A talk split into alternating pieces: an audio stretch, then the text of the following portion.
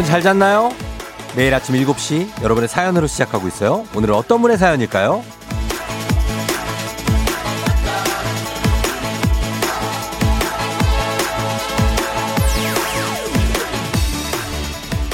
3316님, 지난주 남자친구 생일이라 생일 축하와 함께 프로포즈 했는데요.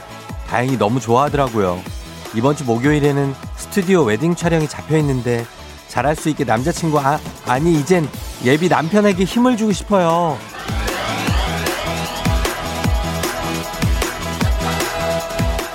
인생에 있어서 잊지 못할 행복한 순간들이 몇 개 있는데 지나가 보니까 프로포즈하고 웨딩 촬영하는 이 순간도 그땐 힘들었지만 포함이 되는 것 같아요. 그 행복을 FM대행진과 함께 해주시니까 정말 고맙습니다. 결혼 축하 선물 드리고 싶으니까요. 3316님 듣고 계시다면 연락 주세요. 11월 10일 화요일 당신의 morning 파트너 조우종의 FM 대행진입니다. 11월 10일 화요일 여러분의 morning 파트너 조우종의 FM 대행진. 자 오늘도 함께 해주신 여러분 고맙습니다. 두아 리파의 New Rules로 시작했습니다. 여러분 잘 잤나요? 어젯밤에 많이 추웠죠? 예. 아, 이제 추운 계절이 돌아왔습니다. 드디어 추워요. 오늘 오프닝 사연의 주인공 3316님. 오프닝 출석 체크 말머리 달아서 사연 다시 보내주세요. 저희가 선물 보내드릴게요. 어, 3316님, 음, 뒷번호가 저랑 같아서 깜짝 놀랍요. 결혼 축하드립니다. 같은 3316이네. 김혜수님, 남친 있어서 좋겠다. 난 모쏠인데. 모쏠, 음, 이제 연애의 계절이죠. 사실은 계절에 볼 때 겨울이 연애의 계절입니다. 한번 시작해 보시는 건 어떨지. K79110629님. 고3 애미인데 어제 고척 가서 야구 직관했어요. 두산 미라클 기받고 우리 딸 꼭 대학 갔으면 좋겠어요. 오늘도 가는 건 안 비밀. 아, 나는 이렇게 두산이 이렇게 이기면 그렇게 질투가 날까? 아, 어제도 이겼다는 거죠? 그러니까, 어, 어제 막 투수전이던데, 뭐야? 가만히 있어봐.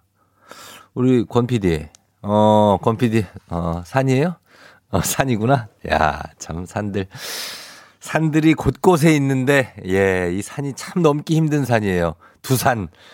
아, 맨날 이렇게 어떻게 포스트 시즌에 진출을 해. 우리 야구 얘기 조금 합니다. 아니, 그렇게 진출을 이렇게 하고 항상 보면은 또 이런 때 강해요. 오재원 이런 친구들이 강해. 이렇게 이런 중요한 시즌에. 그래가지고 이 오재원, 오재일 이런 친구들이 참 그리고 어제 보니까 이 플렉센 맞아요? 플렉센? 플렉센이 참 잘 던지더만. 예. 그래가지고 아 우리 소형준 선수가 아주 분발했지만 어쩔 수 없이 어쩔 수 없어. 이건 난 소형준이 그 정도 던졌으면 최선이에요. 더 이상 어떻게 할 수가 없어. 예. 박경수가 쳐줬어야 돼. 여기까지 얘기합니다. 제가 그렇다고 해서 KT 팬은 아닙니다. KT 팬은 아니고 그냥 두산이 좀 어떻게 좀 이제 좀 고만했으면 하는 마음이 있는데 뭐 매일 11K라고? 아, 나 진짜. 용병들도 어떻게 매년 이렇게 잘 뽑아 보면 예전 우주 시절부터 이 정도까지 하겠습니다. 예. 아무튼 고척에서 야구 직관 잘 하시기 바랍니다. 예. 어, 그리고 야구 얘기 여기까지 좀 하고 오늘 소개해드리지 않았지만 불시에 소개해드립니다. 여러분이 가입된 인터넷 카페에 조우종의 FM댕진 청취소가 남겨주시면 그 어떤 포장이나 꾸밈 원하지 않습니다. 그냥 욕을 해도 뭐 저희는 가감 없이 남겨주시면 저희가 찾아가 보고 소개해드리고요. 선물도 보내드립니다. 여러분의 솔직한 후기도 궁금하고 또 후기를 보고 댓글 달아주시는 분들의 솔직한 얘기도 듣고 싶으니까 많은 참여 부탁드릴게요. 여러분 가서 글, 저희 프로그램 대해서 글을 다는 게 부끄러운 일이 절대 아니에요. 저희 프로그램이 그 정도는 됩니다. 어디다 내, 내둬도 부끄러울 정도는 아니니까 얘기를 좀 해주시기 바랍니다. 인생사, 예, 이렇게 가는 거죠. 같이 한번 가는 겁니다. 자, 그리고 여러분 초중고 인맥에 기대서 퀴즈 풀고 싶은 분들 애기야 풀자. 지금부터 저희가 신청 사연 받습니다. 퀴즈에 자신 있는 분들 신청해 주시면 되겠습니다. 단문 50원, 장문 100원이 드는 문자 샵 8910 콩은 무료입니다. 자, 오늘 날씨 알아보는데 날씨도 오늘 예, 날씨 이름이 기상청에 어, 야구 선수 한 분 계십니다. 본인은 좋아할지 싫어할지는 모르겠어요. 그러나 동명이인입니다. 우리 미녀 자 기상캐스터 최영우 시 전해 주세요.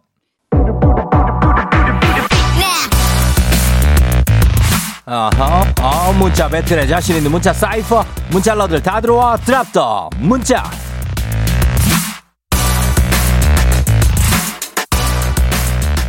오늘 함께할 드랍더 문자 20대 20대 때 돈 때문에 슬퍼서 울어본 경험이란 SNS 글에 여친이랑 헤어진 날 버스카드 잔액이 부족해서 집에 걸어가며 울었다. 등록금 때문에 얼마 엄마가 할머니한테 돈 빌리는 거 보고 미안해서 울었다. 라고 댓글이 달렸던데요. 뻑카충이 안 돼서 슬펐던 우리들 돈 때문에 슬퍼서 울어, 울어본 경험 있죠? 그렇다면 보내주세요. 나 돈 때문에 이렇게 슬퍼서 울어봤다. 단문 50원 장문 100원이 드는 문자 샵8910 콩은 무료입니다. 소개된 모든 분들께 홍삼 젤리 보내드릴게요. 네, 문자 받으면서 음악 듣습니다. Must be the money. 딘딘.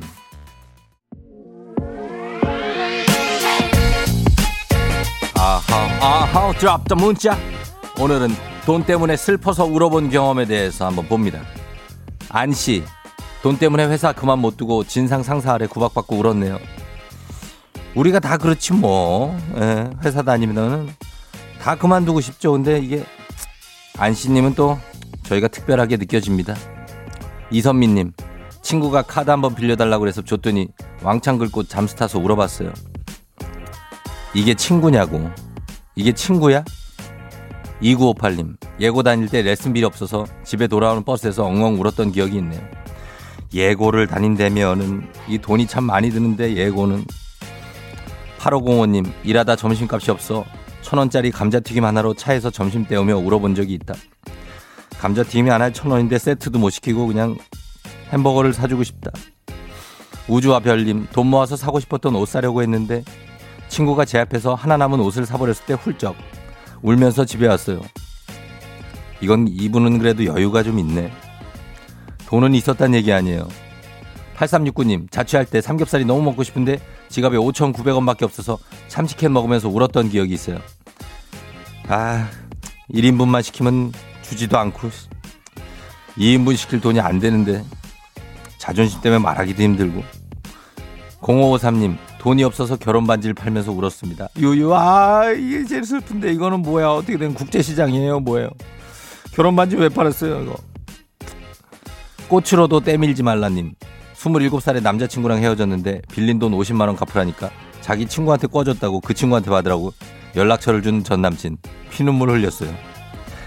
열심히들 산다. 열심히들 살아. 그걸 꺼준 걸 또, 또 꺼줘가지고 거기 가서 받으라고 헤어진 여자친구한테 얘기를 해. 0553님, 돈이 없어 결혼 반지 팔면서 울었습니다. 이분은 왜 계속 결혼 반지 파는 얘기를 저한테 계속 하시는 겁니까?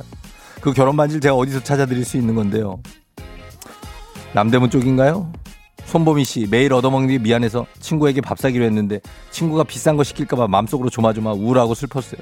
아 이건 나도 그런 적이 있는데 괜히 비싼 거 시킬까봐 난 지갑 만지작만지작 하게 되고 얼마 있나 이렇게 한번 열어서 보고 아유 진짜 이 돈 때문에 신동은 씨 편의점 알바 시절 8시가 되면 폐기 음식 먹으려고 두근두근 거렸는데 7시 59분에 팔릴 때 속으로 울었다. 아, 나 이게 제일 슬프다.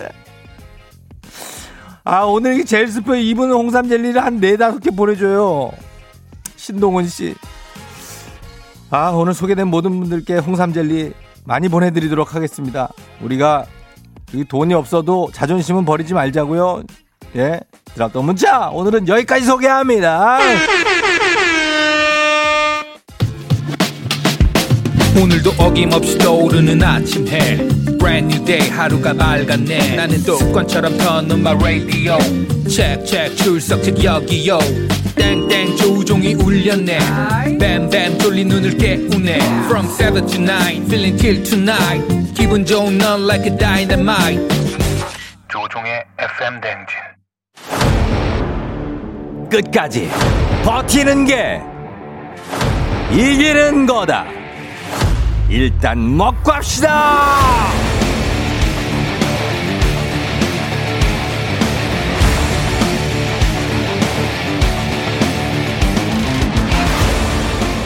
워렌 버핏의 명언 다들 아시죠? 오늘 하루도 잘 버티는 자가 승리하는 겁니다. 버티는 힘 일단 먹고 하시죠. 2560님, 회사 가고 있는데 가기 싫어요. 꼭 가야 할까? 하기 싫은 일을 내가 해야 할까? 버티고 있는 게 정답일까? 이런 의문이 들어요. 누가 대답 좀 해주세요. 2560님, 저희가 면담 한번 신청해 보도록 하겠습니다. 주식회사 홍진경에서부터 만두 드립니다. 이대수님, 결혼 기념일이라 용돈을 아끼고 아껴서 20만 원을 아내에게 줬는데요. 어디서 났냐고 추죽 추궁당했어요. 아 정말 제가 이렇게 버티면서 삽니다. 아 대수님 잘했어요. 국민 쌀국수 브랜드 포메인에서 외식 상품권 드립니다. 6335님 과장님과 사장님 직원까지 전체 5명의 회사에 다니는데요. 분위기가 진짜 어색하고 불편해서 시선은 늘 아래로 떨어뜨리고 말을 안 하면 버티고 있어요. 언제까지 버틸 수 있을까요? 이거 언제까지 버틸까? 누가 좀 풀어줘야 될 텐데 디저트가 정말 맛있는 곳 디저트 3구에서 매장 이용권 드립니다. 202님 시어머님 생신을 잊은 며느리입니다. 전화드려 죄송하다고 말씀드렸는데 목소리가 많이 다운되고 차가우셔서 난감하고 찾아뵐 수 있는 주말까지 어떻게 버틸까 싶어요. 이게 무슨 소리야? 미안하다고 하세요. 건강한 오리를 만나다 다영오리에서 오리 스테이크 세트 드립니다. 5685님 피곤해서 혓바늘이 돋았지만 오늘도 106도 스팀 기계 앞에서 10시간을 버팁니다. 건강 신경 쓰셔야 돼요. 행복한 가식 마술 떡볶이에서 온라인 상품권 드립니다. K78934569님 신호대기 중 음악에 맞춰 춤추다가 썬팅 안 된 옆차와 눈이 마주쳤는데 신호가 바뀔 때까지 버티는 것도 민망해 못 버티겠어요. 이게 무슨 소리야? 왜 춤을 그렇게 해도 쳐가지고 적당히 추지 카레와 향신료의 명가 한국 SB식품에서 쇼핑몰 상품권 드립니다.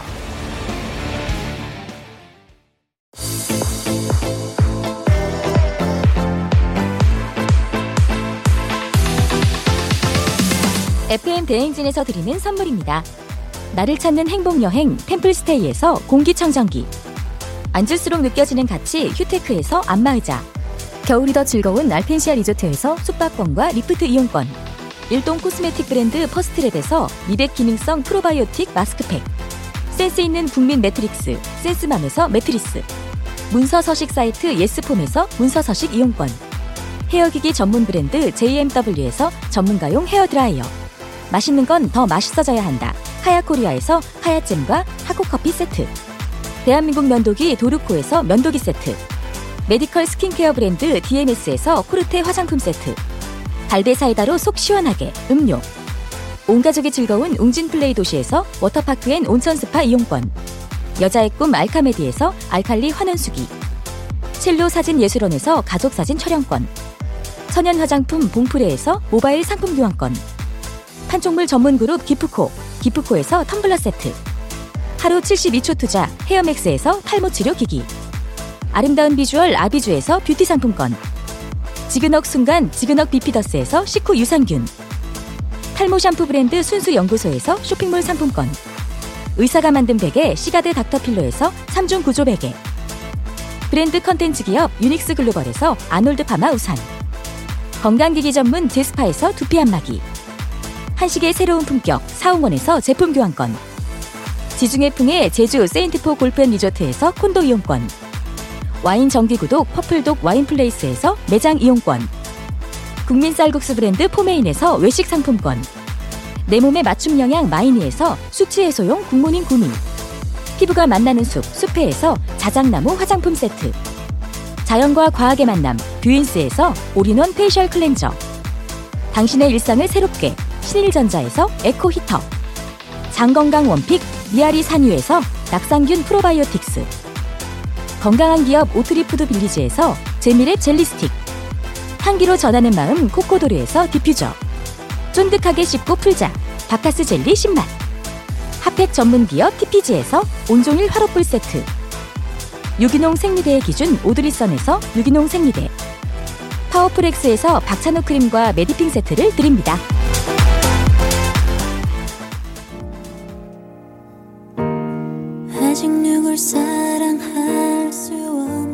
우리 음악에 살짝 빠져야 됩니다. 애즈원의 원하고 원망하죠 듣고 2부에 다시 돌아올게요.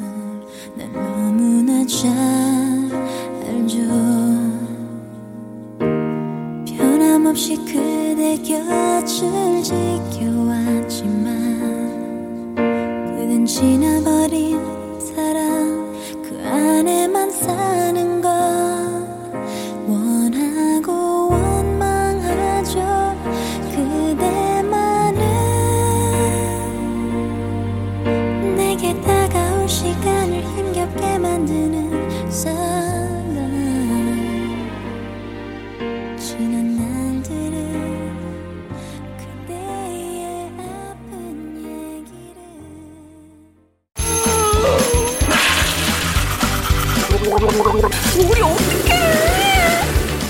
어제 잘 잤어요?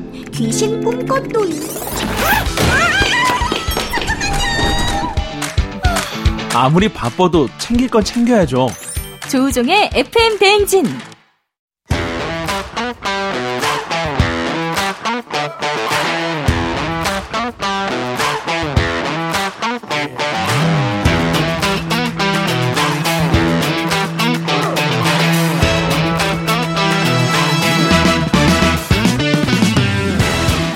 학연 지연만큼 사회를 좀 먹는 것이 없죠. 하지만 바로 지금 여기 FM 댕진에서만큼 예외입니다. 학연 혹은 지연의 몸과 마음을 기대어가는 코너.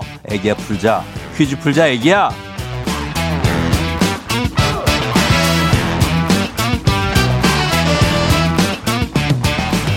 학연 지연의 숟가락 살짝 얹어보는 코너입니다. 애기야 풀자 동네 퀴즈. 정관장에서 여자들의 홍삼 젤리 스틱 화이락 이너제틱과 함께합니다.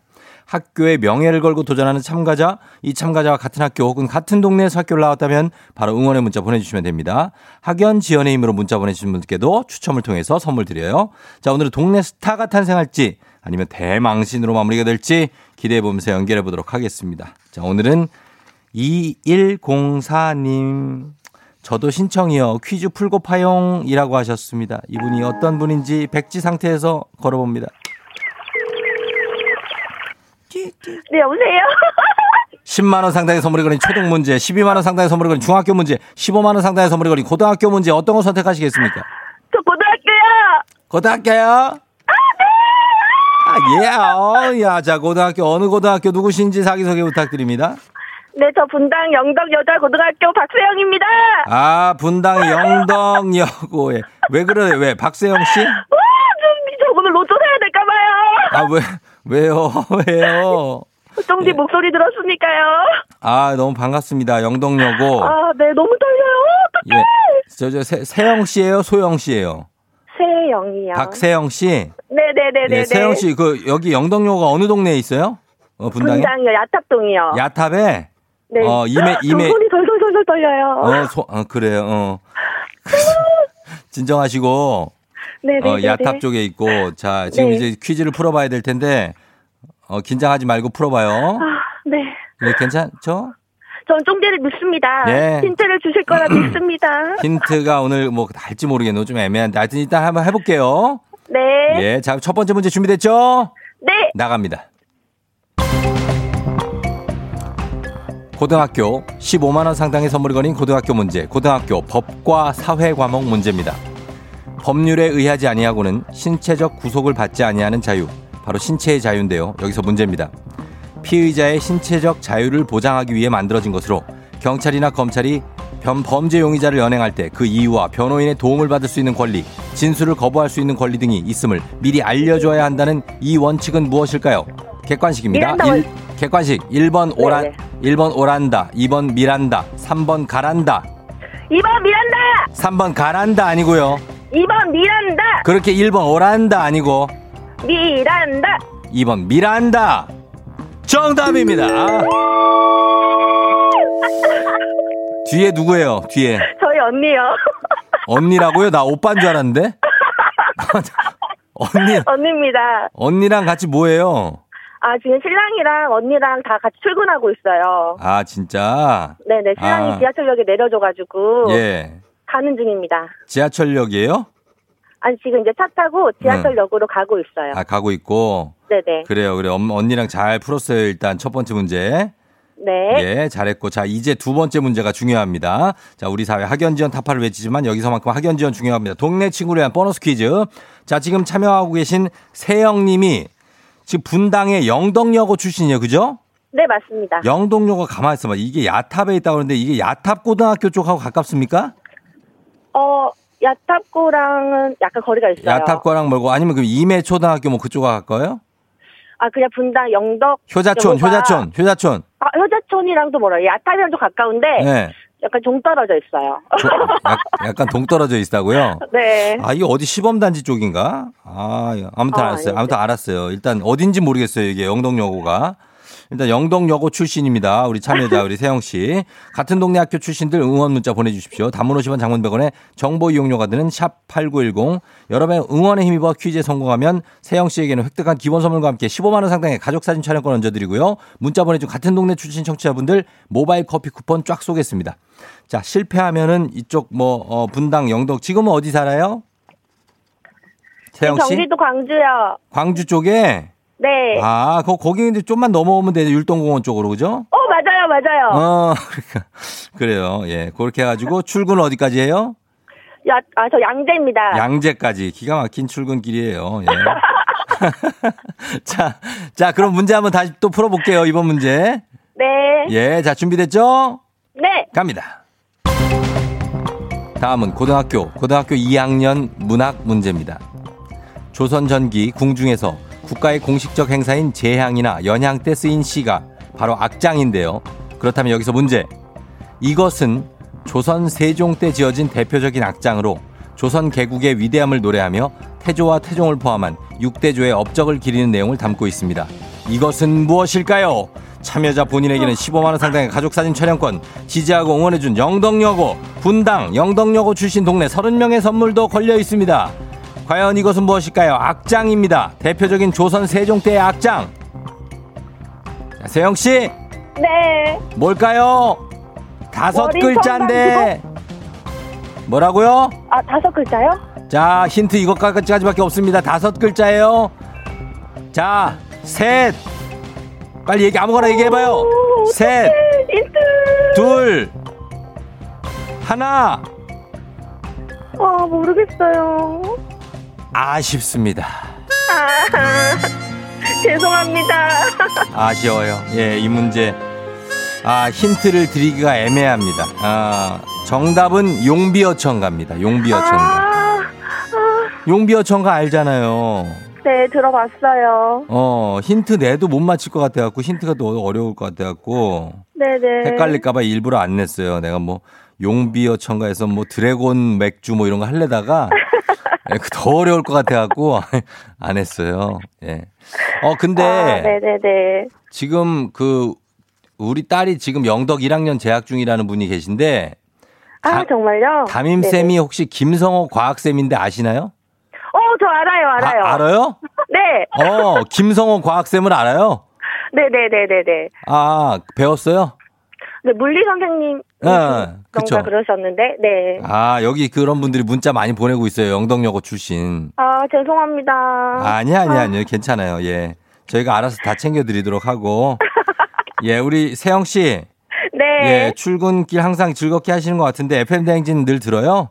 네, 맨날 맨날 들어요. 아, 그래요. 저희한테 네. 혹시 하고 싶은 말씀 있어요? 아, 쫑디 아침마다 항상 감사하고, 쫑디 목소리 들으면서 기분 좋게 출근하고 있습니다. 항상 즐겁게 해주셔서 감사합니다. 사랑해요. 아우, 감사해요. 우리 박세영 씨가 우리 텐션 up 돼 있어서 저희가 오히려 즐거워요. 아, 감사합니다. 예, 그러니까. 음. 아무튼 감사하고 언니도 감사하고 남편도 감사하고 저희가 선물 챙겨 드릴게요. 네, 감사합니다. 그래요. 안녕. 조심히 가요. 예. 자, 분당의 영덕여고 야탑 쪽이라고 합니다. 예, 여기 박세영 씨가 문제를 풀었고요. 아쉽게도 두 번째 문제를 틀렸는데, 어, 0801님이 헐헐헐 드디어 나왔네요. 내 모교 화이팅. 영덕여고. 4594님, 우리 딸 모교예요. 너무 응원합니다. 텐션 대단해요. 역시 영덕여고. 그러게, 영, 이쪽 텐션이 엄청나시네. 727272님, 저도 분당 영덕여고 출신이에요. 오, 예요. 하셨습니다. 예, 분당 영덕여고 동문회 하자고 하시고, 예. 많이 올려주셨네요. 판교 사시는 분들도 환영하고, 어, 판교도 환영합니다. 가까워요, 다. 그래요. 영덕역 태원고 옆집이라고 태원고등학교 옆에 있다고 합니다. 하탑중학교도 가깝고. 자, 잘 풀어주셨습니다. 저희가 선물 챙겨드리고 이제 넘어갑니다. 청취자들을 위한 보너스 퀴즈. 일곱 살이라고 하기에는 절대 음감입니다. 파랑의 노래. 자, 이 어린이의 노래를 듣고 제목을 보내주시면 되겠습니다. 정답자 10분 추첨해서 스킨케어 세트 드립니다. 자, 짧은 걸 50원, 긴 건 100원이 드는 문자 샵 8910 무료인 콩으로 보내주세요. 자, 만나볼까요? 파랑이. 어, 난 챙겨봤어. 사랑을 받았어. 사랑을 챙겨봤어. G A A G G G G A A A A 지난 지금 어떻게 하죠? 안녕.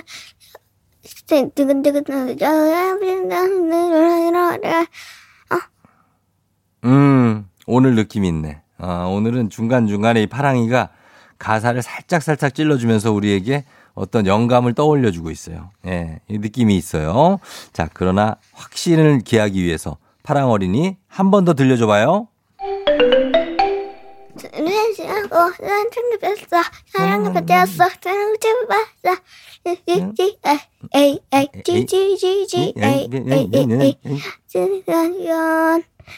어떻게 하죠 안녕 두근두근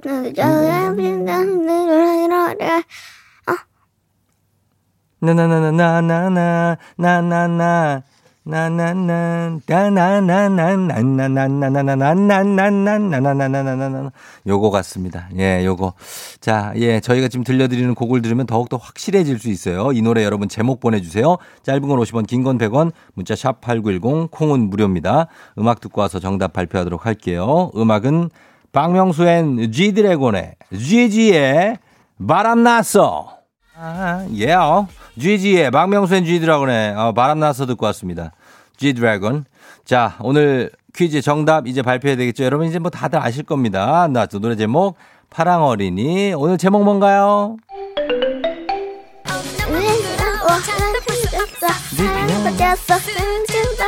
G A 네, 아. 어떻게 안녕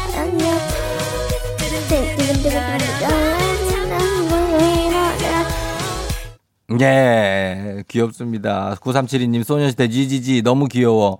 예, 9942님 G. 알파벳을 아는 어린이네요. 발음 아주 good 하셨습니다. 소녀시대의 G가 정답이었고요. 자, 정답 맞히신 분들 중에 선물, 선물 받으실 분들 명단 홈페이지 선곡표 게시판에 올려놓도록 하겠습니다. 파랑 어린이, 우리 내일 또 만나요.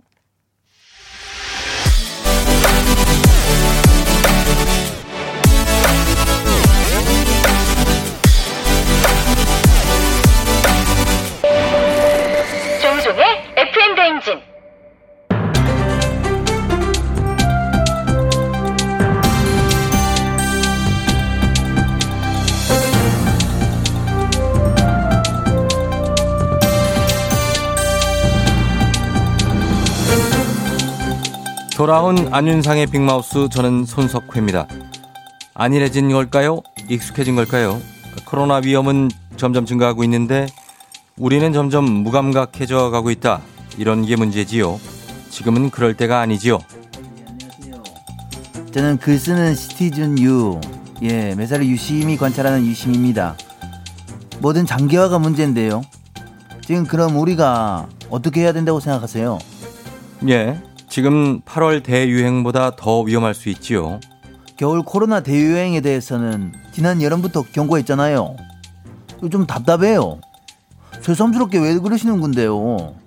코로나가 그렇잖아요. 이게 환기를 잘 시켜야 하는 거 아시죠들? 맞습니다. 알지요. 잘 알지요. 알면서도 인간은 이제 본능의 동물이라서 본능에 먼저 이끌리는 걸 어떻게 해야 한다고 생각하세요? 본능적으로 추우니까 문을 열 수가 없고 그래서 환기가 안 되니까는 확진자가 잘 안 줄고 그런 거 아니겠습니까? 맞습니다. 지금 추위에 무너질 때가 아닙니다. 지, 지난 8월을 생각해 보시지요. 코로나 케이션이었잖아요, 완전 그게. 예. 보통 방학이라고 하면 밖에서 막 애들 뛰어놀아야 하는데 이건 방학인 듯 방학 아닌 방학 같은 그런 상황이었고 그래서 한 어린이가 자신이 라푼젤 같다고 말했어요. 그거 참 슬픈 현실인데요. 자신이 높은 성에 갇혀 밖에 나갈 수 없는 라푼젤이랑 다를 게 없다 막 그러면서 누구냐, 넌? 예? 예. 유심인데요. 아닙니다. 어른들이 올드보이처럼 지냈다는 얘기를 아, 하려고 그랬습니다. 다시 올드보이처럼 집에 갇히지 않으려면 우리 모두 노력이 필요하지요. 그래서 마스크 좀 제대로 쓰라는데 이게 그렇게 어려워요? 턱스크, 입스크, 코스크, 뭐 귀스크 이런 거 왜 이렇게들 멋대로 해요? 참 섭섭하고요. 이거 그렇지 않으면 얼마 남지 않은 수능도 이게 문제가 됩니다. 올해 수험생들 정말 고생 많이 했는데 시험만큼은 걱정 없이 치러야 되지 않겠어요? 코로나 바보지요. 아 이건 이건 코로나가 바보가 아니고 그런 사람들이 바보 아니에요. 그뭐 코스크 뭐. 그런 사람들을 코로나 바보, 코비디어트라고 부른다지요. 아 이거 진짜 어떻게 이렇게까지 말해야 한다고 보세요? 이렇게까지 해야 정신 차리시겠습니까? 이거 진짜 코비어 코뭐 코비디어트 코비디어트. 코비디어트 같은 이런 행동 발성해야 돼요.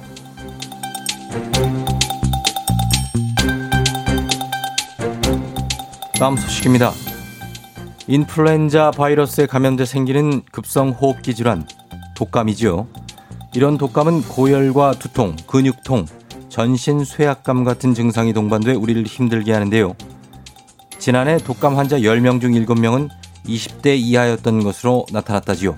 안녕하십니까. 안찰습니다. 20대 이하들, 아, 정말 실망입니다. 겨울철 독감 예방에 모두 힘써야 하지 않겠습니까?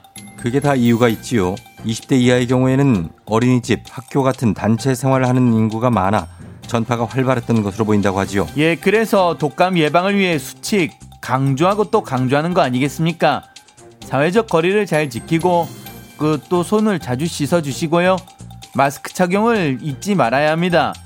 또 씻지 않은 손으로 눈, 코, 입을 만지면 아, 아 정말 그 실망입니다. 네. 개인 방역 수칙 준수 이거 별거 아닌 것 같아도 매우 중요한 것입니다. 맞습니다. 알지요. 하지만 겨울철의 낮은 습도와 기온 이게 바이러스 생존과 전파에 유리한 조건이라 안타깝게도 어쩔 수 없기도 한데요. 문제는 코로나에 독감까지 겹치면 트윈 데믹이라 걱정이지요. 트윈 데믹도 데믹이지만 영국 공중보건국 연구팀 발표 못 보셨습니까? 코로나19와 독감에 동시에 걸리면 그 사망할 확률이 6배 급격히 높아진다 합니다. 아 정말 생각만으로도 끔찍합니다. 정말 우리를 이렇게 무섭게 만드는 자 누굽니까? 독감이지요. 독감 예방 수칙에 중요한 게 하나 빠졌는데요. 술자리에서 술잔 돌리기 절대 안 되지요. 아니 이런 식의 술잔 돌리기는 아, 저, 우리 좀 그만 좀 괴롭히십시오.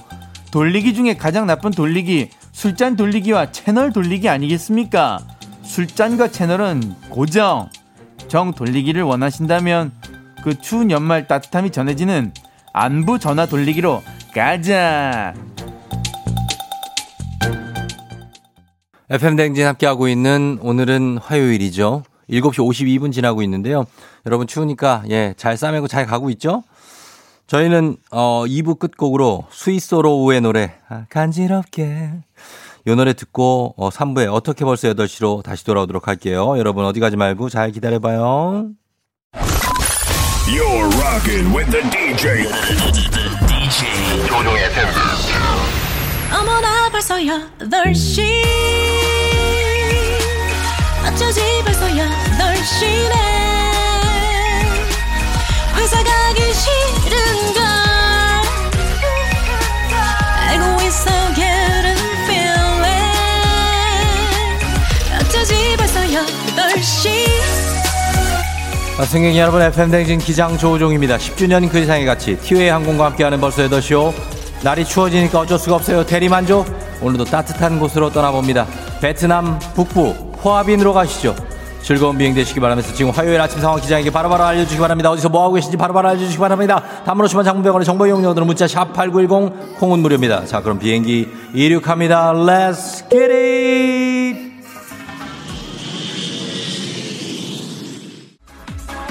아, 해요. 양수퀴시 아싸싸싸싸. 오늘의 운세 굿. 나오자마자 택시도 바로 탔는데 홍대까지 막히지도 않고 가고 있어. 고고고고고고 싱. 박수경씨 이미 출근해서 열일하면서 듣고 있어요. 일찍 일어나는 새가 더 피곤하다 그러는데 진짜로 피곤하네요. 투 타이어드 합니다. 아왜 사랑의 배터리 채워드릴게요. 컴온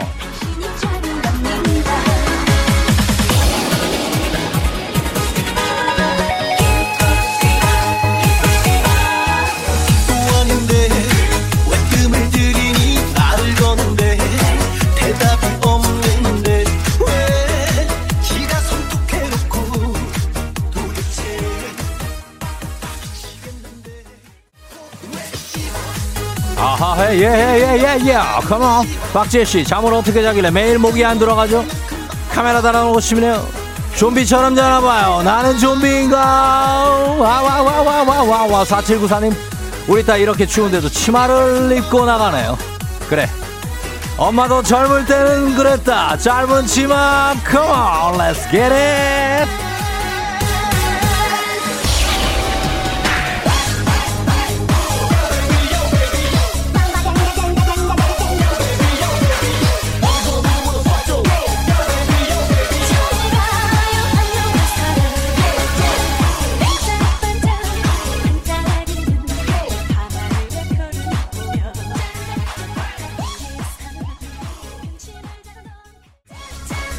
자자자라라라라라 K80154673님 남자친구랑 빵집 하는데 막대 과자 데이라 열일 중이라고 하셨습니다. 내일이 11월 11일.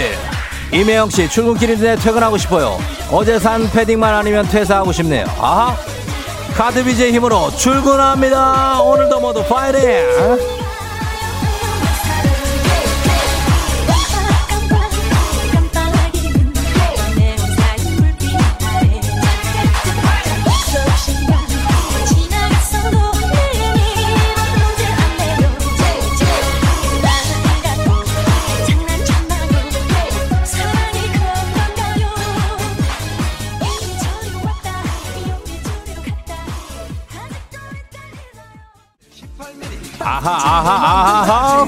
이민지 씨 어제 다 백업했다고 생각하고 폰 초기화 했는데 라디오에서 받았던 라떼 쿠폰이 내 생각났다. 라떼 쿠폰 라떼 쿠폰 생각.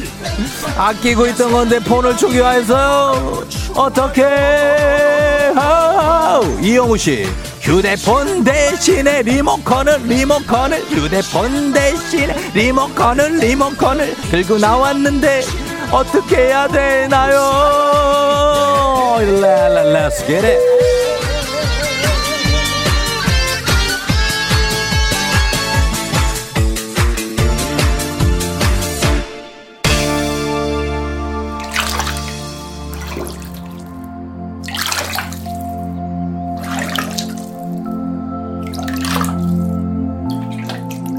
FM 대행진 벌써 8시요. 아, 물은 42도 정도로 예, 부탁 좀 드릴게요. 베트남 북부 호아빈에 도착했습니다. 이곳 이쪽으로 오시죠. 꽁꽁한 몸과 마음 따뜻하게 녹여줄 이곳은 온천 마을. 아 청산 이런 소리 내지 마시고요. 따뜻하게 온천 즐기고 가세요. 코로나 시대 여행을 떠나지 못하는 청취자들 위한 여행지 ASMR. 내일도 원하는 곳으로 안전하게 모시도록 하겠습니다. thank you very 감사합니다. 몸을 따뜻하게 녹여봅니다. 자, 날씨 알아보죠. 오늘 날씨가 굉장히 쌀쌀한데요. 기상청에 최영우 씨 녹여주세요.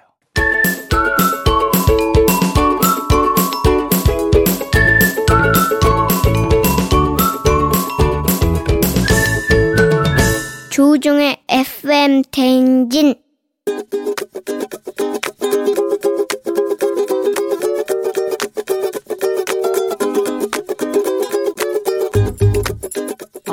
우리 아들한테 한번 하고 싶어요. 32살인데 같이 살고 있는데 어, 내가 이제 손가락이 관절이 안 좋아서 손가락이 아파서 항상 걱정을 하느라고 김치를 하지 말래. 김치 하지 말고 그냥 뭐 엄마 음식하는 것도 나가서 외식하자 뭐 이런 얘기도 하고 하는데 내가 제일 힘든 거는 일상에서 맨날 청소하고 뭐 치우고 뭐 걸레질하고 뭐 이러는 게 힘든데 우리 아들은 출근 딱 해버리고 나가 방에 들어가 버리면 완전히 그냥 옷이며 몸이며 다 너질러져 있고 완전히 아수라장이지 뭐.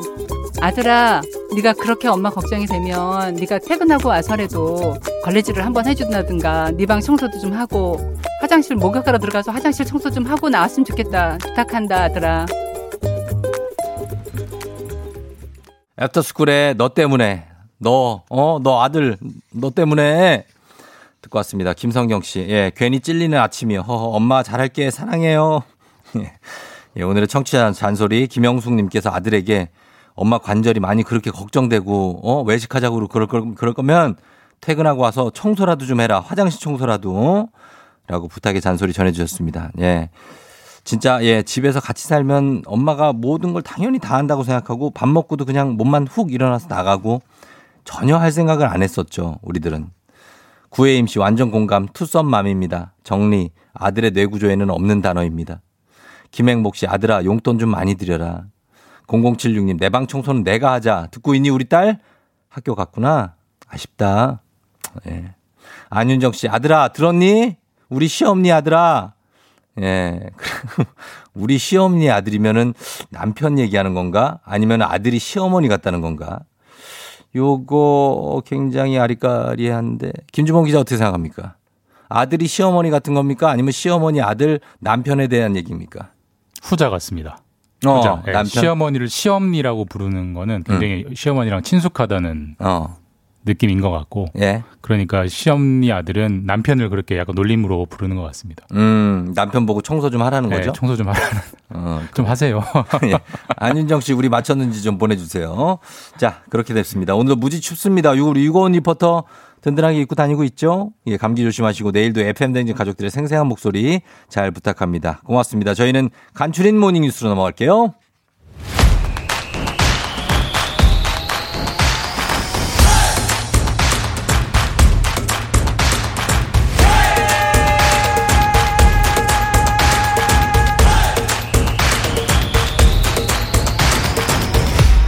조우종의 FM 대행진.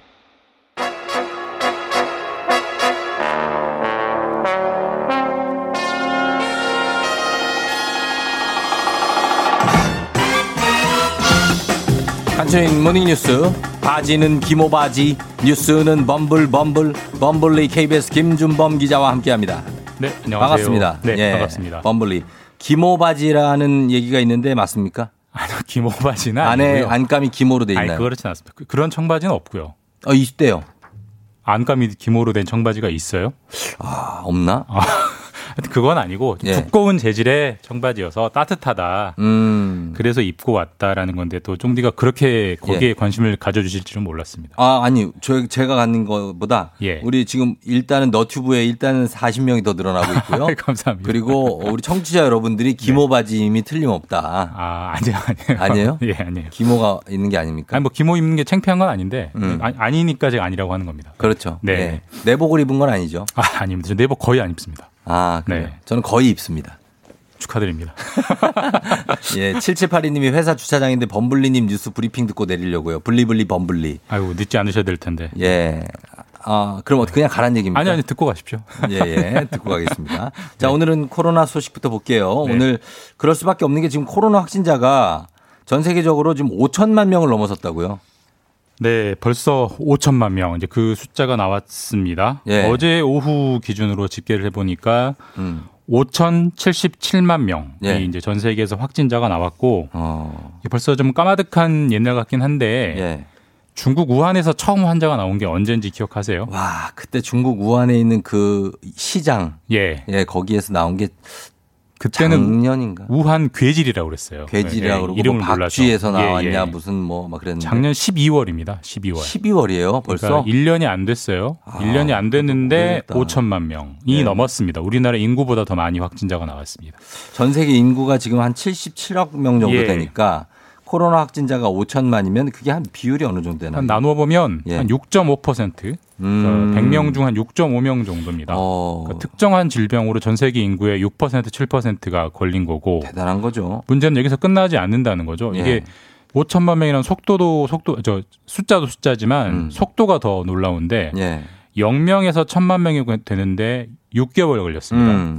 근데 4천만 명에서 5천만 명 똑같이 1천만 명 느는데 예. 21일 걸렸습니다. 아하. 그럼 이런 속도면 1억 명도 곧 될 수 있다라는 우울한 전망이 나옵니다. 아, 1억 명이 된다는 건 상상할 수도 없는데 지금 5천만 명 중에 사망자가 몇 명이나 되죠? 지금까지 집계된 통계상 잡히는 사망자만 126만 명이에요. 예. 이게 좀 가늠이 안 되실 텐데 예. 어, 최근에 있었던 가장 큰 전쟁이 베트남 전쟁인데 네. 그때 베트남 전쟁 7년 동안 다 사망한 사람이 한 예. 80만 명에서 90만 명 정도거든요. 그때, 그때는 1970년대 아니에요? 네. 그게 가장 최근입니까? 아니, 그러니까 큰 전쟁, 네. 큰 전쟁. 근데 그런 건데 음. 지금 그 전쟁 기간 동안 죽은 사람보다 훨씬 많은 사람이 예. 126만 명이 사망을 했습니다. 정말 역사의 기록이 남을 예. 예, 질병인데 이 정도면은 우리나라가 아무리 방역을 잘하고 철통 방어를 한다고 해도 이게 사실 이 뚝이 무너지는 건 순식간일 수 있지 않습니까? 뭐 그렇죠. 당연히 아무리 우리가 잘 막아도 사람들이 왔다 갔다 들어, 어, 들어오고 나가고 하는 거니까 예. 사실 뭐 이미 경고 신호는 나오고 있어요. 음. 일주일 단위로 그 환- 환자 평균을 내보면 네. 10월 첫 주에 57명이었습니다. 어. 그 다음 주가 61명, 62, 75, 87, 그리고 지난주가 89명. 어. 계속 늘고 있습니다. 안, 예. 안 줄지 않고 그러니까 그만큼 뭔가 좀 경고 신호등이 들어오는 게 아닌가라는 네. 생각이 듭니다. 지금 이 코로나가 심각하기로 순위를 매기자면 사실 우리나라는 명함도 못 내밀어요. 예, 그렇죠. 1등이 바로 미국인데 미국이죠. 미국, 러시아, 뭐 이런 브라질 이런 심각한데 미국이 일단 잡혀야 세계적인 확진자 수도 좀 꺾이지 않을까요? 맞습니다. 결국 미국이 관건인데 네. 저희가 최근에 미국 대선 신경 쓰느라고 코로나 상황 좀 안 봤는데요. 그러니까요. 지금 미국이 하루에 확진자가 10만 명씩 나오고 있습니다. 10만 명이요? 예, 10만 명씩. 우리는 예. 100명 나와도 많아졌다고 난리가 그러는데 거의 10만 명이 나오고 있어요. 지금 그래서 거의 거기는 거의 포기 상태라고 봐야 되는데 어쨌든 예. 바이든 당선인은 최우선 과제로 코로나 대처 지금 꼽고 있고 그렇죠. 코로나 19 대응 팀이라는 걸 꾸려서 예. 트럼프 대통령 같은 경우는 뭐 파우치 박사나 이런 전문가들의 의견을 굉장히 무시했어요. 예, 근데 예.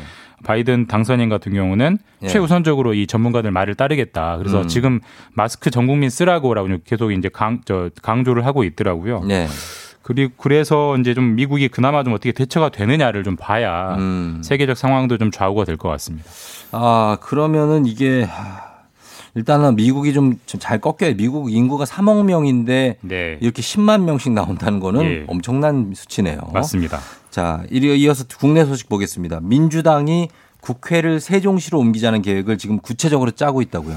이번 달 안에 이제 구체적인 결론을 내놓는다고 하는데 지금 네. 민주당이 당 안에 행정수도 완성 추진단이란 걸 꾸리고 있어요. 네. 이 단에서 이제 보고서를 만들고 있는데 음. 큰 틀은 이제 국회를 기본적으로 거의 대부분 세종시로 옮기고요. 네. 지금 여의도에 있는 국회에는 네. 본회의장 그리고 국회의장 집무실 네. 두 가지 정도만 남기고 대부분 세종시로 옮기겠다. 이런 계획으로 뼈대를 잡았다고 합니다. 예, 이게 이제 국회는 옮기자. 그런데 예. 뭐 여러 가지 여건상 또 여론상 청와대는 그대로 두자 이런 계획이라고 들었는데 그러니까 맞습니까? 청와대는 그대로 두고 네. 그다음에 국회도 옮기긴 옮기는데 네. 본회의장은 놔두고. 그러니까 왜 남기고 가죠? 그러니까 좀 애매하잖아요. 갈 네. 거면 청와대도 같이 가든지 아니면 국회도 국회라도 다 옮기든지 음, 해야 되는데 그렇죠. 예. 사실 행정수도 이 이건 논란은 네. 노무현 정부 때로 거슬러 올라가죠. 그때 행정수도를 만들려고 했다가 그랬었죠. 헌법재판소에서 위헌, 결정이 네네네. 나왔어요. 수도로 옮기면 안 된다. 그래서 지금 청와대를 상징적으로 남겨두려고 하는 거고 음, 예. 국회도 본회의장을 남겨두려고 하는 일종의 절충 음, 방안입니다. 예. 예. 근데 그래서 이제 그때 위헌 논란이 나와서 예. 원래는 입법, 행정, 사법 세 3권을 다 세종시로 보내려고 했는데 예. 위헌 시비를 피하기 위해서 지금은 행정부만 일부 가 있는 거거든요. 그렇죠. 근데 예. 그가 있는 폭을 좀 더 넓혀서 부- 정부 부처도 좀 더 많이 가고 예. 국회도 사실상 옮겨서 음. 세종시를 정말 명실상부한 행정 수도로 만들자라는 게 지금 민주당이 짜고 있는 계획입니다. 음, 그렇다면은 야당 국민의힘 입장은 어떻게 나오고 있습니까? 당연히 반대입니다. 반대고요. 반대. 예. 국회를 왜 국민의 동의도 음. 유권자의 동의도 없이 민주당 마음대로 서울 밖으로 옮기려고 하느냐라고 네. 반대하고 있고 사실 이 문제는 국민분들도 생각이 다 다르실 것 같아요. 뭐 음. 서울에 사시는 분, 뭐 세종시에 사시는 분 생각 다를 수 있고 뭐. 지방 그렇죠. 분권에 대해서도 생각이 다를 수 있으니까 이거는 많은 좀 토론 논란이 있을 것 같고 예. 결국은 정- 국회에서 법을 만들어야 이제 통, 어, 저 이전이 되는 거기 때문에 예. 법 통과 여부를 지켜봐야 될 것 같습니다. 아, 그렇습니다. 이제 뭐 근데 어, 행정수도 이전은 예전부터 좀, 좀 추진해야 된다는 그런 예. 움직임은 있어 왔으니까 예, 그 일환인 것 같고요. 다음 소식은 고위공직자 범죄수사 수사처 줄여서 공수처죠. 공수처의 첫 처장을 뽑기 위한 작업이 진행 중이죠. 지금 후보를 10명 정도 꼽았고요. 이 중에 예. 한 2명 정도를 추려야 돼요. 근데 음. 여야가 이제 서로 자기한테 유리한 사람을 꾸리려고 서로 예. 기싸움을 하고 있기 때문에 음. 이게 아마 이번 주 다음 주 굉장히 뜨거운 뉴스가 될 것 같습니다. 알겠습니다. 자, 여기까지 들었습니다. 김준범 기자였습니다. 예, 내일 뵙겠습니다. 잠시 후 부자의 세계 서현진 아나운서 그리고 손희애 씨와 함께 만나보도록 할게요. 여러분 잠시만 기다려 주세요.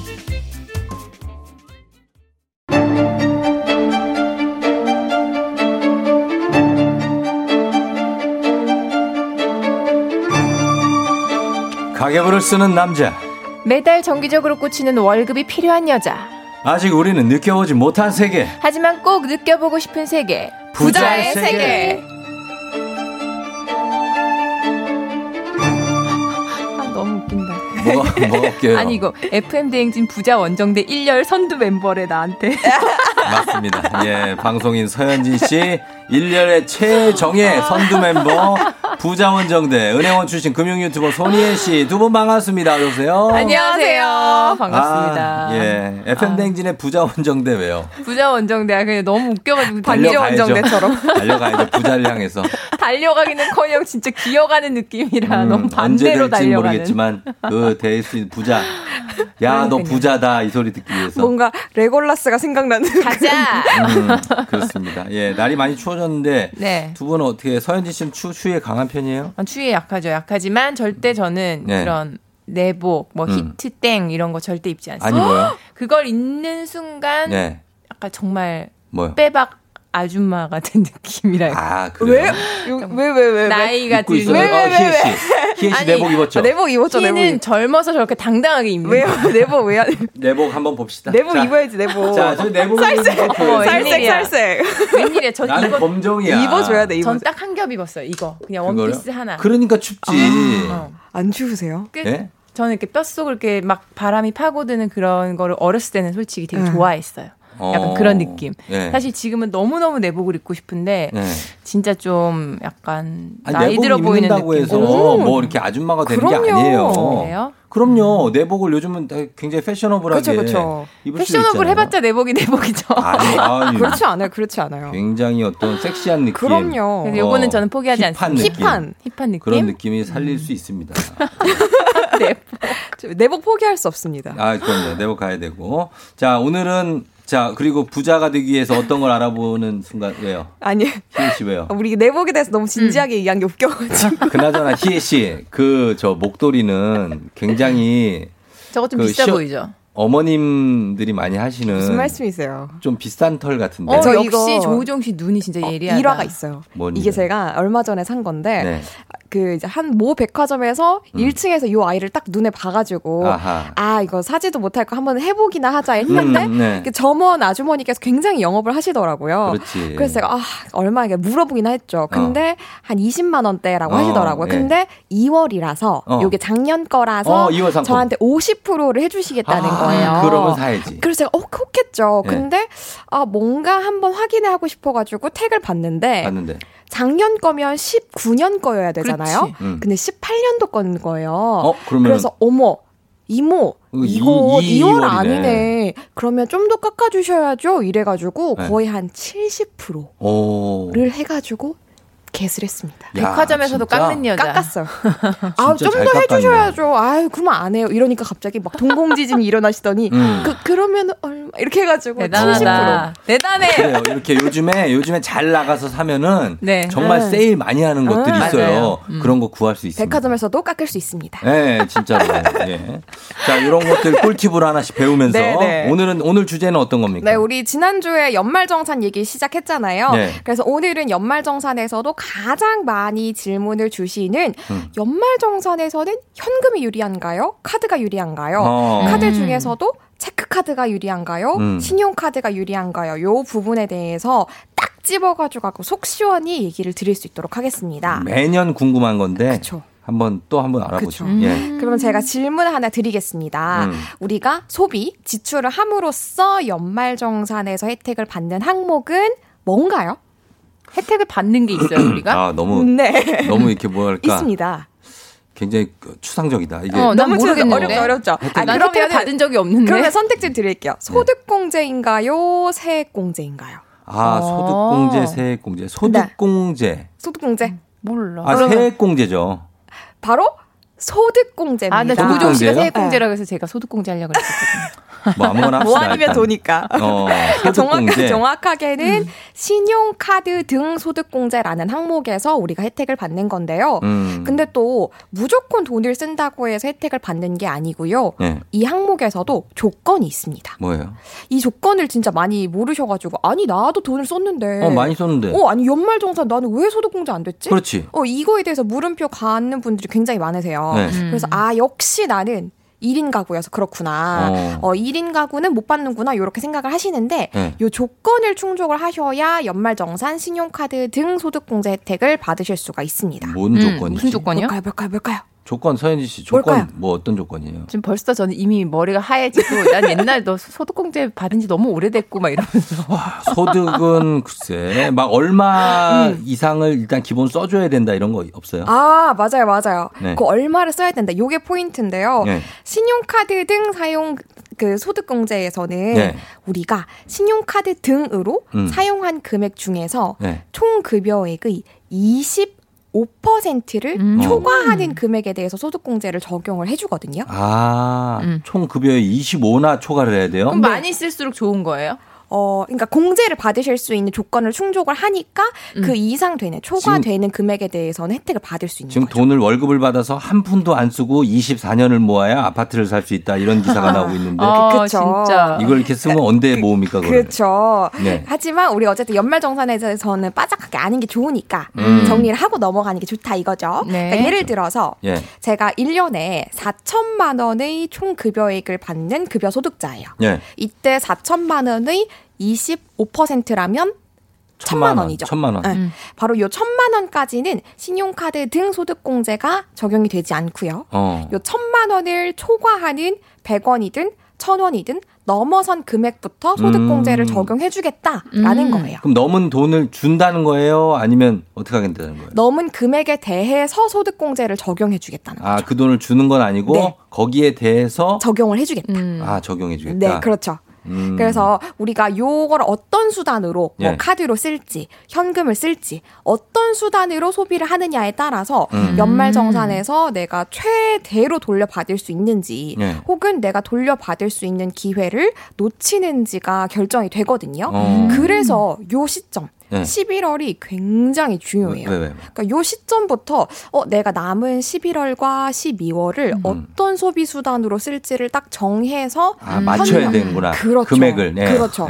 네. 그렇게 어떤 수단으로 쓸지를 음. 정하고 쓰는 게 우리가 얼마를 돌려받을 수 있는가 그렇지, 정해지기 그렇지. 때문에 예. 굉장히 중요한 거죠. 맞아요. 이번 달도 약간 남아 있고 음. 다음 달 한 달 어떻게 요 요 금액을 돌려서 쓰면 공제를 많이 받는지 맞아요. 그걸 봐야 되는데 그걸 어떻게 해서 그 음. 봅니까? 우리가 연간 지출 금액을 요 11월쯤 되면 확인을 해 주셔야 되는데요. 음. 네. 그러니까 이게 쉽게 얘기해서 내가 지금 1월부터 2020년 1월부터 현재 11월까지 얼마를 썼는지 자, 얼마 썼어요, 서현지 씨? 저는 생각 그거를 별로 이렇게 계산하지 않고 쓰- 눈에 동공 지진 지금 계산하지 그거 어디서 계산하는 거예요? 어디서 알아볼 수 있는 그쵸? 거예요? 어. 오늘 알려드리면 아, 집에 가서. 하시면 돼요. 저는 정확히 알고 있습니다. 제가 얼마를 진짜? 쓰고 있는지. 어, 정확하게까지. 아니 많이 1년치. 쓰는 것도 아니야 솔직히 나는 근데 그걸 어떻게 계산을 해요 다들? 계산하죠. 틈틈이. 가계부를 쓰니까 저는. 아 가계부. 그게 그 어떻습니까? 연봉의 한 몇 분의 1을 써야 정상이에요. 난 그 궁금해. 아, 5분의 정상? 1, 4분의 1 둘 중에 하나일 것 같아. 근데 정상이라고 딱 이게 뭔가 정상 비정상이라고 네. 얘기하긴 힘들지만 그렇긴 보통. 평균적으로는 25%는 다들 초과를 해서 사용을 하시는 분들이 대부분이세요. 연봉의 25%. 네, 그렇죠. 그러니까 5천을 만약 연봉이면 네. 그럼 얼마예요? 25. 뭐 4천이라고 치면 25면 4천이면은 1,000. 예. 우리 5천이면 한 1,200좀 1200? 넘겠네요. 1,200, 한 1,300 이 정도 그쵸, 그 되겠네요. 정도 쓰고 네. 나머지는 그러면은 저축을 저축, 하는. 저축이나 뭐 기타에 뭐 내가 투자를 한다거나 활용을 어. 하는 거죠. 서현지 씨 저는- 무슨 소리냐는 표정인데요. 아니요, 아니요. 그게 뭐냐면 나는 얼마를 썼나. 네. 근데 제가 생각 예전에 회사 다닐 때 네. 그냥 버는 거에 한 반 정도를 이렇게 음. 적금을 하자 어. 정도 그 정도로 네네. 저는 아, 생각을 그 정도만 했거든요. 돼도 사실 훌륭하죠. 물론 그렇지. 그렇게 제대로 하지는 못했지만 음. 그 정도 하면 진짜 많이 하는 거다라고 생각했 었는데 어떻게 연봉이 25%를 쓰고 살 수가 있을까? 요즘같이 물가가 어. 전 정말 버는 거에 높은- 70%를 저축을 해요. 그게 근데 그렇게 하는 게 맞다고 저는 배웠어요. 진짜. 대단하다. 이상적인 그림. 그래서 그렇게 하는 거지. 뭐. 그럼 미리 딱 떼놓고 나머지 30만 가지고 쓰시는 거예요. 그리고 우리는 그렇죠. 프리랜서인데 언제 어떻게 어떻게 얼마를 벌지 모르잖아요. 제가 월 100만 원을 벌진 않아요. 어.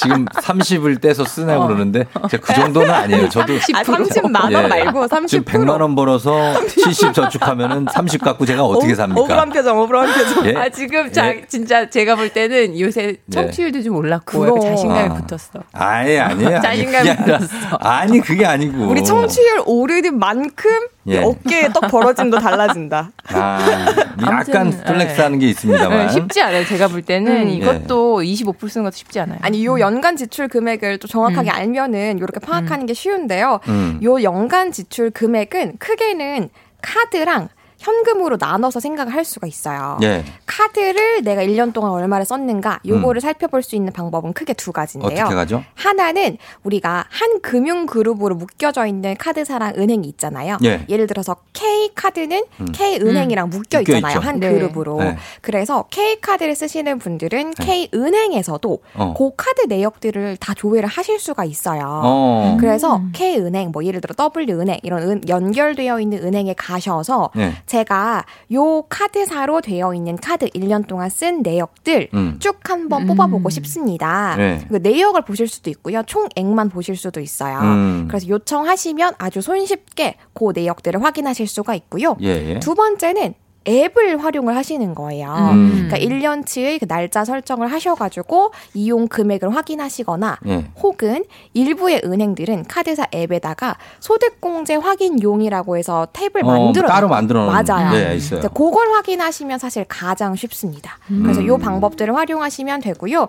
그리고 다음은 현금인데 네. 사실 요거는 현금은 우리가 확인하기 전에 전제 조건이 있어요. 뭐예요? 현금 영수증을 발급 받았다. 음. 라는 전제 조건 아래에 우리가 확인할 수 있어요. 왜냐하면 현금 영수증을 발급하지 않고 그냥 이렇게 쓴 거는 어느 누구도 확인할 수 있는? 방법이 없잖아요. 예. 그러니까 현금 영수증을 발급받았다라는 음. 가정하에 얘기를 한다면 요 내역들은 우리가 홈택스 홈페이지에서도 볼 수 있지만 음. 네. 더더욱 쉬운 거는 손택스라고 들어보셨나요? 아니요. 손택스요? 처음 들어봐요. 손택스. 손택스가 뭐지?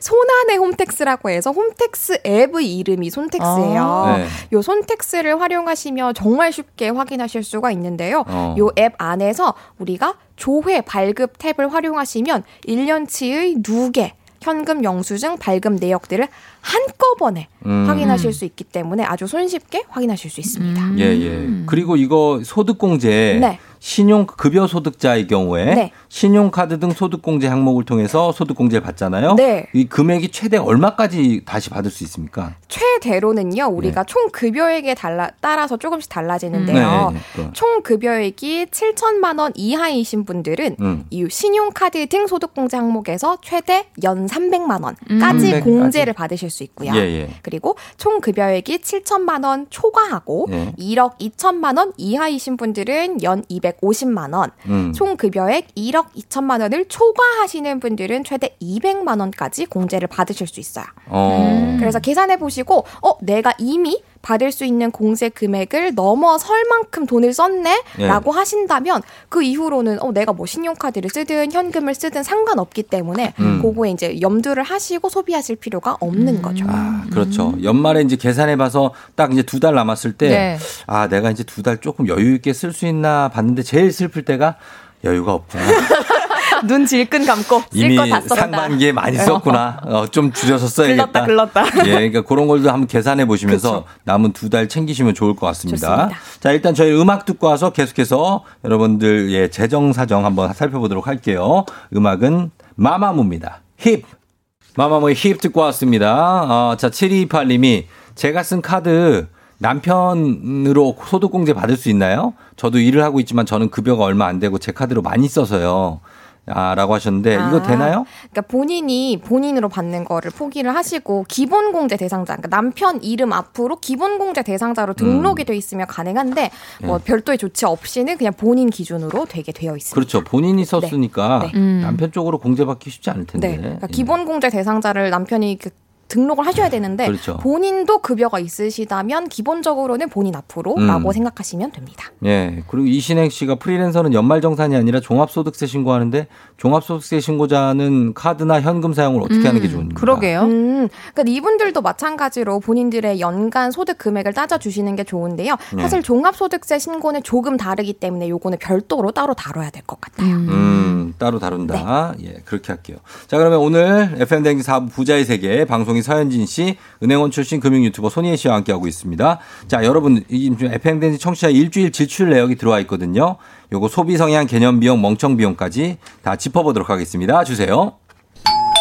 11월 1일부터 11월 8일까지 청취자 우리 88님의 일주일 지출 내역입니다. 11월 1일 아울렛에서 남편 구스다운 코트 23만 2천 원, 마트에서 식재료 구매 5만 3,150원, 11월 2일 아들 친구 엄마 모임 회비 3만 원, 휴대폰 액정 수리비 20만 원, 11월 3일 비상금 적금 15만 원, 커피 머신 및 캡슐 6개월 할부 구매 2만 7,333원, 11월 4일 아베 태권도장 회비 13만원. 11월 5일 무한리필 돼지갈비집 외식 44,000원 스케일링 14,600원. 11월 6일 강아지 사료 구매 49,000원 아들 친구들 생과일 주스 사준 8,000원. 11월 7일 친구 생일 선물 38,000원. 11월 8일 반찬 구매 13,000원. 일주일 총 지출 금액 98만 9,083원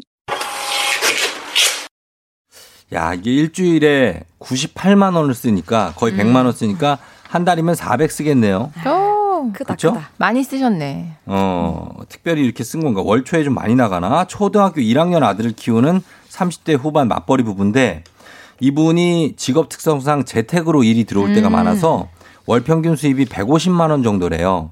근데 일주일에 지금 벌써 100만 원을 썼어요. 일단은 그렇습니다. 그리고 아들이 수학이나 영어학원 다니기 싫어해서 억지로 보내진 않고 태권도장만 보내고 있대요. 음. 예, 이렇습니다. 근데 태권도장 회비가 13만 원이니까 되게 비싸네, 요즘에. 비싸죠? 음. 예, 이 정도 되, 되죠. 그리고 본인이 개념 비용이라고 생각하는 거는 아울렛 가가지고 5년 만에 음. 남편 겨울 코트 60%로 저서, 저렴하게 구매한 거. 얼마예요? 23만 2천 원. 네. 이거 이 정, 구스다운을 이 정도면 저렴하게 산 거죠. 희애 씨 같았으면 좀 더 깎았을 텐데. 거기서 더 깎고, 아니, 저, 저거 목도리잖아요. 아, 더 깎았을 텐데. 이렇게 된 거고, 그 다음에 본인이 생각하는 게 매달 꼬박꼬박 비상금 적금에 15만 원씩 음. 넣는 거, 음. 그리고 잘하는 거, 매일 커피를 사 먹어서 아예 커피 머신을 구입한 거. 커피 머신. 아, 근데 커피 머신 진짜 많이들 구입하시더라고요. 음, 요즘 이- 사연에서 거의 하나씩 다 포함돼 이게 있고. 뭐가 이익이에요? 커피를 사 먹는 거랑 어차피 5,000원, 머신을- 뭐 4,000원, 뭐 3,000원 음. 이렇게 주고 사 먹는 거보다는 예. 알커피 같은 거 있잖아요. 음. 그런 거. 캡슐. capsule도 워낙 직구하고 이러면 많이 싸지더라고요. 네. 그렇게 해서 좀 아껴서 드시는 것 같아요. 그러네. 한 달, 하루에 5천 원짜리 커피를 예를 들어 먹으면은 음. 150만 원이잖아요. 아, 15만 원. 15만 원. 뭐한 달에. 20일 정도만 먹어도 10만 넘으니까. 15만 원이니까 이? 커피 머신이 한 30만 원인가? 어 근데 커피 머신도 중고로. 저렴한 것들이 꽤 있어요. 아, 그 중고로? 10만 원 아래인 애들도 있고. 그러면은 그게 더 이익이긴 아, 한데. 요새는 진짜 좋은 것도 중고로 제 중고로 팔아봐서 제가 맞아, 맞아. 알아요. 어. 그 제가 안 쓰는 거 그냥 중고로 팔면 막 50만 원짜리 이런 것도 그냥 어. 5만 원에 갖고 가서 그렇지, 이렇게 그렇지. 맞아요. 음, 그런 거 사면 돼요. 맞아 음, 텀블러에 담아 다, 고 아, 다니면 되니까. 좋죠. 음. 그게 이익이네. 그리고 커피 전문점들 가도 저는 텀블러 들고 가가지고 음. 500원씩 할인 꼭 받거든요. 음, 할인해주죠. 어, 그거 진짜 무시 못하기 때문에 맞아요, 그것도 맞아요. 이제 텀블러 들고 다니는 것도 환경을 화- 위해서 어, 환경 보호도 맞아요. 되고, 쓰레기도 안 나오고. 맞아요. 그거 근데 좋고. 그걸 위해서 또 텀블러를 산다? 요거는 또 비추천이고. 아, 또 계절별로 거 막, 산다? 어, 종류별로 사가지고 막 텀블러가 있어요. 10개야. 이러면 안 됩니다. 아, 크리스마스 시즌 지금 그쵸, 곤란하죠. 곤란했대 또. 아. 자, 그리고 지금 여기에 큰 출혈이 있었는 게 이게 오- 이번에 98만 원이 나온 이유가 휴대폰 액정을 떨어뜨려서 아, 깨졌어요. 진짜 마음 아파요. 속 쓰려요. 강- 예, 그래갖고 액정 수리비가 20만 원이 나왔어요. 음. 이게 좀 가슴 아프네. 저는 아예 그냥 돌바닥에 떨어뜨려서 리퍼를 받은 적이 있어요. 몇 아, 달 전에. 아예 새 그러면 교체받는 돈 거. 안 내요, 그거? 아니요, 100만 원 내야 돼요. 돈을 내야 이제 들기 100만 때문에 원을 내? 거기서 뭐 몇십만 원을 빼요. 그 보험제 맞아요. 같은 걸로. 근데 음. 제 부담이 한 그래도 70만 원? 뭐 이랬던 어. 거 너무 컸어요, 그게. 휴대폰은 꽁꽁 네. 싸매야 돼. 이거는 요새는 아. 진짜 이거는. 제일 중요해. 예, 떨어뜨리면 안 됩니다. 예, 이렇게 됐고 그게 명청 비용이시래요. 휴대폰 떨어뜨려서 액정 수리한 거. 램짓. 예, 예. 아, 자, 이렇게 나왔습니다. 짧게 살펴봤는데 시간이 다 돼가지고, 예, 여러분들 최근 일주일 지출 내역, 그리고 본인 소비 성향 나타내는 여- 내용과 연락처 FM댕지 홈페이지 게시판 인별그램 DM으로 남겨주시면 저희가 두피 안마기 선물로 보내드립니다. 그리고 오늘 부자의 세계는 FM댕지 너튜브에서도 다시 보실 수가 있어요. 자, 금방 시간이 갔네요. 서현진 씨, 혜희 씨. 아쉬워요. 네. 오늘 아쉬워. 뭔가 너무 짧은 느낌. 좀 더 말하다 가고 싶다. 그러니까 좀 더 얘기를 더 아, 하세요. 아 니에요. 다음 주에 만나요. 안녕. 다음에 뵐게요. 네. FM댕지 오늘 끝곡은 이승철 태연의 My Love 준비를 했어요. 여러분들, 예, 오늘 하루 화요일이니까 힘내서 잘 보내고 내일 또 만나요. 오늘도 골든벨 울리는 하루가 되시길 바랄게요. 사랑해 그 말은 무엇보다 아픈 말 숨죽여서 하는 말 이젠 하기 힘든 말 햇살이 밝은 아침보다 밤의 달빛이 어울려요. 이별의 그 입맞춤 잠시 전